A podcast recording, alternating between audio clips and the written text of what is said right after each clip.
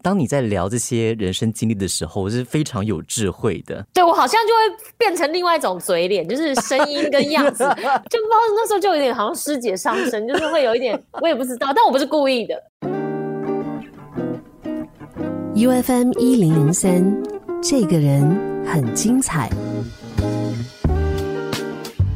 这个人精彩，我们再说回这个 Selina 的这个事业啊。过去20年啊，就好像刚刚 Selina 讲的，在娱乐圈不断的改变就是一个不变的事情。这几年对Selina 来讲最大的一个改变就是离开了国际的唱片公司，然后自立门户。这个对你来讲当时是一个很大的决定，还是你觉得为了要继续在娱乐圈，这个可能会是你必须要做的一个决定？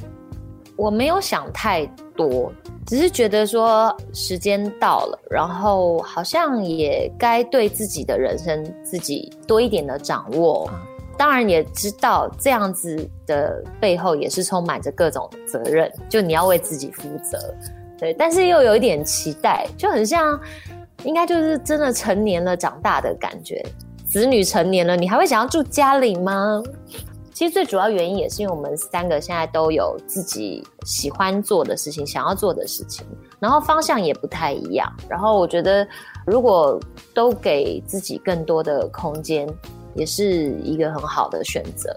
以前就好像有一个爸爸妈妈，他就会为你安排了很多东西，但现在你要自己去想说这个工作要接还是你知道那个差别很大。对啊，现在什么都要自己负责。以前就是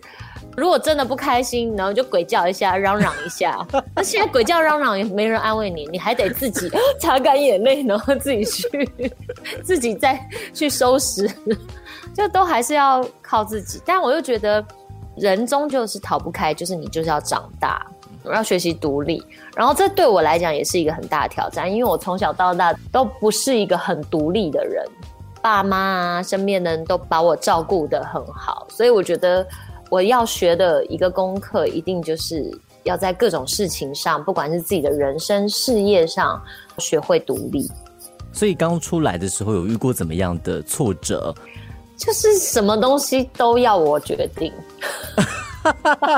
你不是说你想长大？当然就是别人帮我决定也可以，可是我可能又不满意，就觉得什么事情可能都要过自己这一关，自己审核，然后才安心才放心，然后就把自己累死这样。这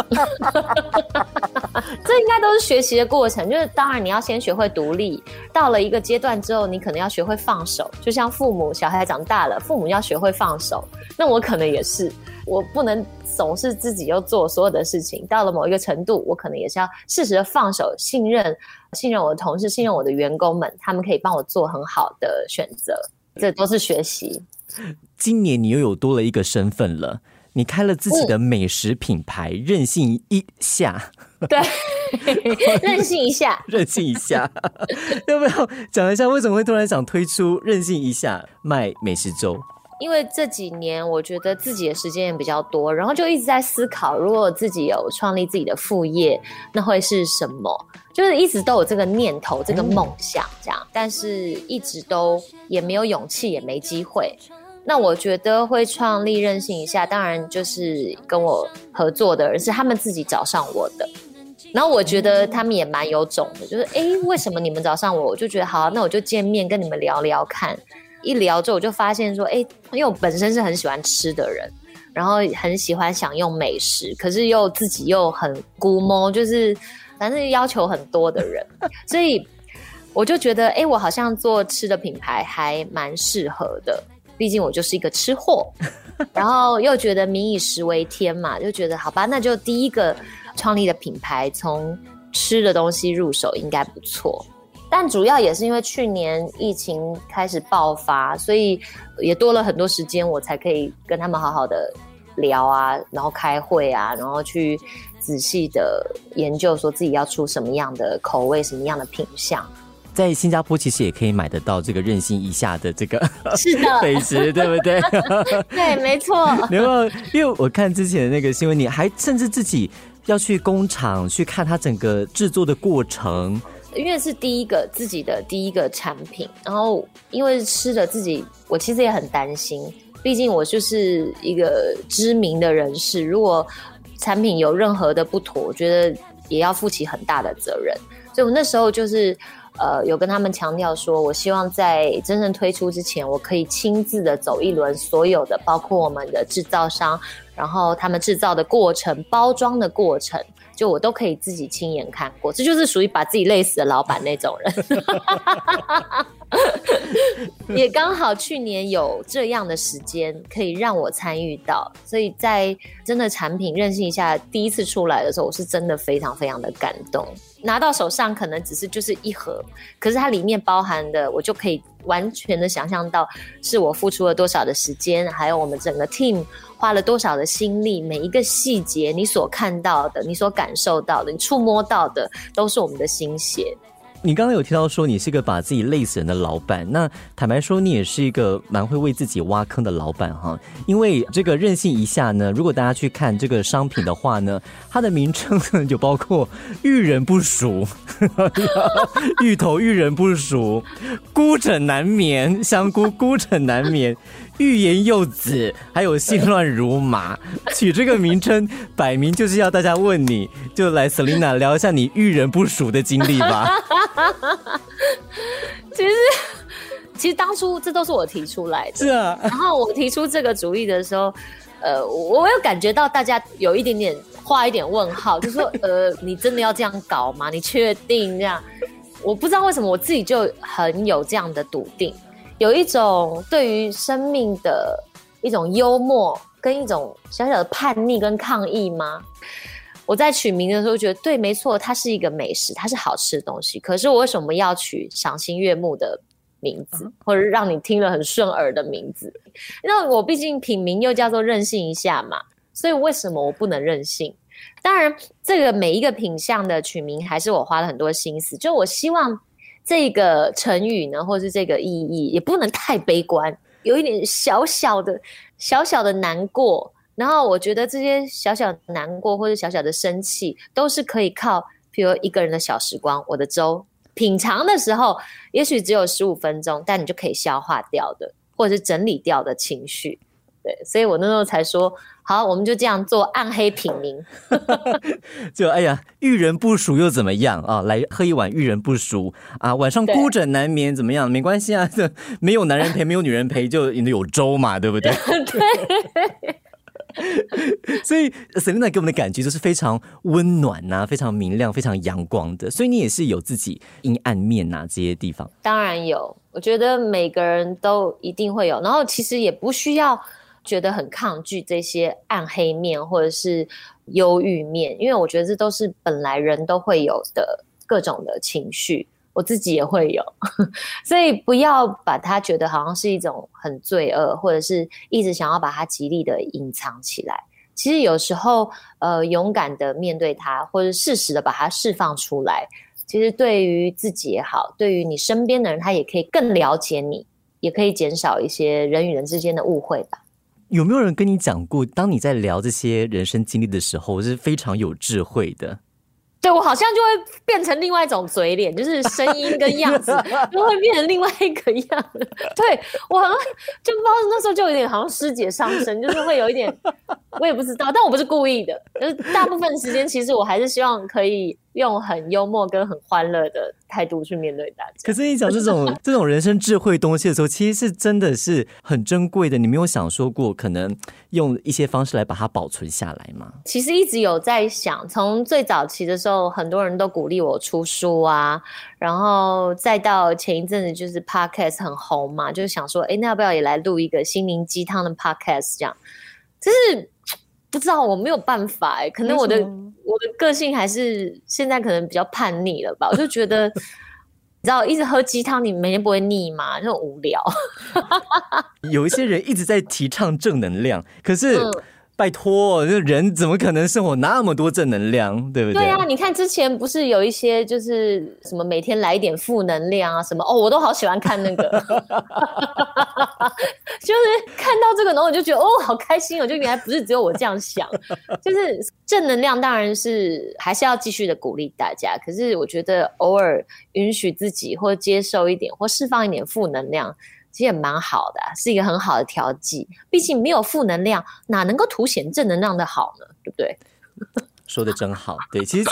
今天我有很多地方可以把它剪出来做成 podcast， 但是会不会很可怕？但是马上你又会讲另外一个笑话，你知道，就你的冲突好大，本身就是一个很反差、充满冲突的人。今年那个 Selina 呢，就有了自己的这个美食品牌，任性一下，这个应该是今年你最大的一个尝试，对不对？是去年底，其实应该是去年底。然后，但是我今年其实本来的此刻，我现在正在做我今年最大的一个突破。本来我现在应该正在拍电影，而且还是拍鬼片，对。结果没有想到，因为疫情突然变得很严重，然后就一直延。可是好像又即将要准备开拍了，而且这即将又是更大的挑战。我人生不挑战则已，一挑战就是要在鬼月拍鬼片。我觉得我光想到我就觉得头皮发麻。欸，你有那个体质吗？嗯，目前是没有啦，我希望也不要有，但是就是我觉得敬鬼神而远之吧。就是我的想法是，它比较是在另外一个空间，就虽然我们是在同一个空间活，可是又彼此不是在完全存在同一个空间，所以是相信，但就是尊敬这样。拍自己还是很害怕，因为我自己都不看鬼片的。接到剧本的时候，有没有哪一个部分是觉得这个很有挑战呢？有啊，我到现在因为已经又即将要开拍了嘛，然后已经又休息一个月，应该要再把剧本打开来了，可是我又不敢打开。你过去一个月没有打开、啊，都不敢碰啊，要把它盖在那边。然后今天刚经纪人就说，哎，好像剧本有一些修改啊，那你要我印给你吗？我说不用，我也不打算要看。你真的是任性一下。对，我现在就是想要任性一下，然后等到真的时间已经倒数了，逼不得已的时候呢，我再鼓起勇气把它打开好了。OK， 希望到时候这个作品有机会的话呢，可以在新加坡上映。好啊，我也很想，我真的是很想念新加坡热情的天气、粉丝，然后还有美食，比如说虾面啊，然后沙爹啊，螃蟹，你们有的那个胡椒螃蟹，好像据说台北也开了，但我还没有去吃过。而且我觉得再怎么样，我在台北吃到都绝对不会是我在新加坡吃到的美味，那就是要原汁原味。赶快来，真的，新加坡的朋友很想念、啊。我竟然在讲这些的时候也流口水，太荒谬了。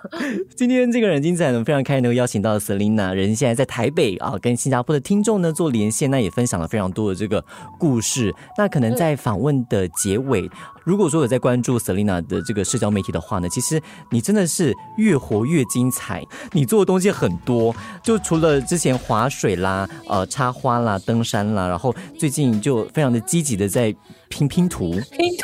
对，然后拼到呢连剧本都不想看了，所以可不可以跟我们分享一下你越活越精彩的这个秘诀是什么？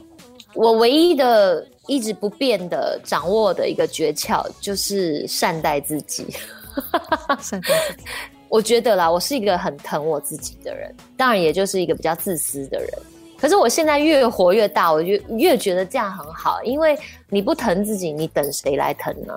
对不对？干嘛等别人来疼，自己就先疼起来。所以当你疼自己的时候，你就会想啊，我今天到底想吃什么，你听听自己的心，听听自己的胃，听听自己脑，今天想要吃什么，我就去吃我想吃的美食。我最近真的很想要尝试一件什么事情，不管我是不是3分钟热度，或者是不是一头热，只是现在在流行，可是我真的很想尝试，我就去做啊。我真的想买一个东西，我买到它我会很开心，那你就买啊，努力的存钱，然后依照自己的能力去满足自己的渴望跟欲望，自己想做的事情。我觉得我就是爱自己的最好的实践者。你有想过这个转变是怎么样转变的吗？我是学我妈妈的。因为我看我妈我爸妈他们今年就是70岁了嘛，然后我妈真的是越活越精彩，越活越快乐，然后我就会再去想说我妈妈的这些行为，或者我妈妈做这些事情，先去研究了她，然后就发现哇，她就是这样把自己过得很快乐，然后把自己照顾得很好，自然也不会造成别人的负担，然后自然像他也不会成为我们女儿的负担，女儿就很爱他，很爱亲近他，很爱跟他相处的时间，也很喜欢跟他聊天。所以我觉得把自己照顾好真的是最基本的。所以你很希望能够活成像妈妈这个样子是吗？哦，对，非常想，因为我觉得我到了70岁也不会有她的样子，因为我妈看起来就像是50几岁，真的看起来像50几岁，而且她是天然的，她也没有靠任何的化妆，也没有靠任何的医美，她的神采你看起来就觉得像是50岁一样的飞扬。可能也是因为你知道人爸很疼她啊，对不对？男生对女生的疼爱，女生不一定真的爱啊。那像我爸现在就是大家都待在家嘛，然后我爸就是会跟我们讲，哦，每天早上哦，你妈妈还在床上睡大觉的时候，我就帮她做早餐。她现在我就帮她用一个综合蔬果汁，什么什么坚果、南瓜、豆浆，什么水果，全部都给她削好好的。然后呢，她要喝咖啡，我还帮她温杯。好，然后我妈就鬼叫说：“你那根本不是温杯，你那叫热水，开水烫过我的杯子，那不叫温杯。”你烫好的时候呢，拿的时候又冷了，好的，就是两个人就跟我们吵这些，就是很明显的知道爸爸就是一个务实派，那妈妈就是一个比较浪漫派。他可能希望爸爸可以做浪漫，比如做完早餐之后，浪漫的拿去他床上，然后上面放了一朵玫瑰花之类的。所以你也是一个浪漫的人。我觉得我浪漫又务实，我没有像我妈那么浪漫啦，可能比较起来稍微又理性跟务实了一点。对，是 OK 真的怎么一聊就聊到任爸任妈那边。坦白说今天真的是非常开心能够听到 Selina 聊非常多她的这个经历。那可能今天访问的最后一段呢，其实刚刚都有提到说你的人生经历非常的多，就无论是意外啦、感情上啦、事业上，其实都经历了非常多的起起伏伏。那么这20年在娱乐圈，你觉得你学会最珍贵的一课？就是不管这个世界怎么对待你，不管你遇到了什么样的事情，都不要放弃你的真心。我觉得对待人事物用一颗真心是王道，绝对是王道。然后要存有善念，我相信这个善念一定会是一个很好的循环，最终你就会感受到身边充满着满满的善念。最后再谢谢 Selina， 谢谢。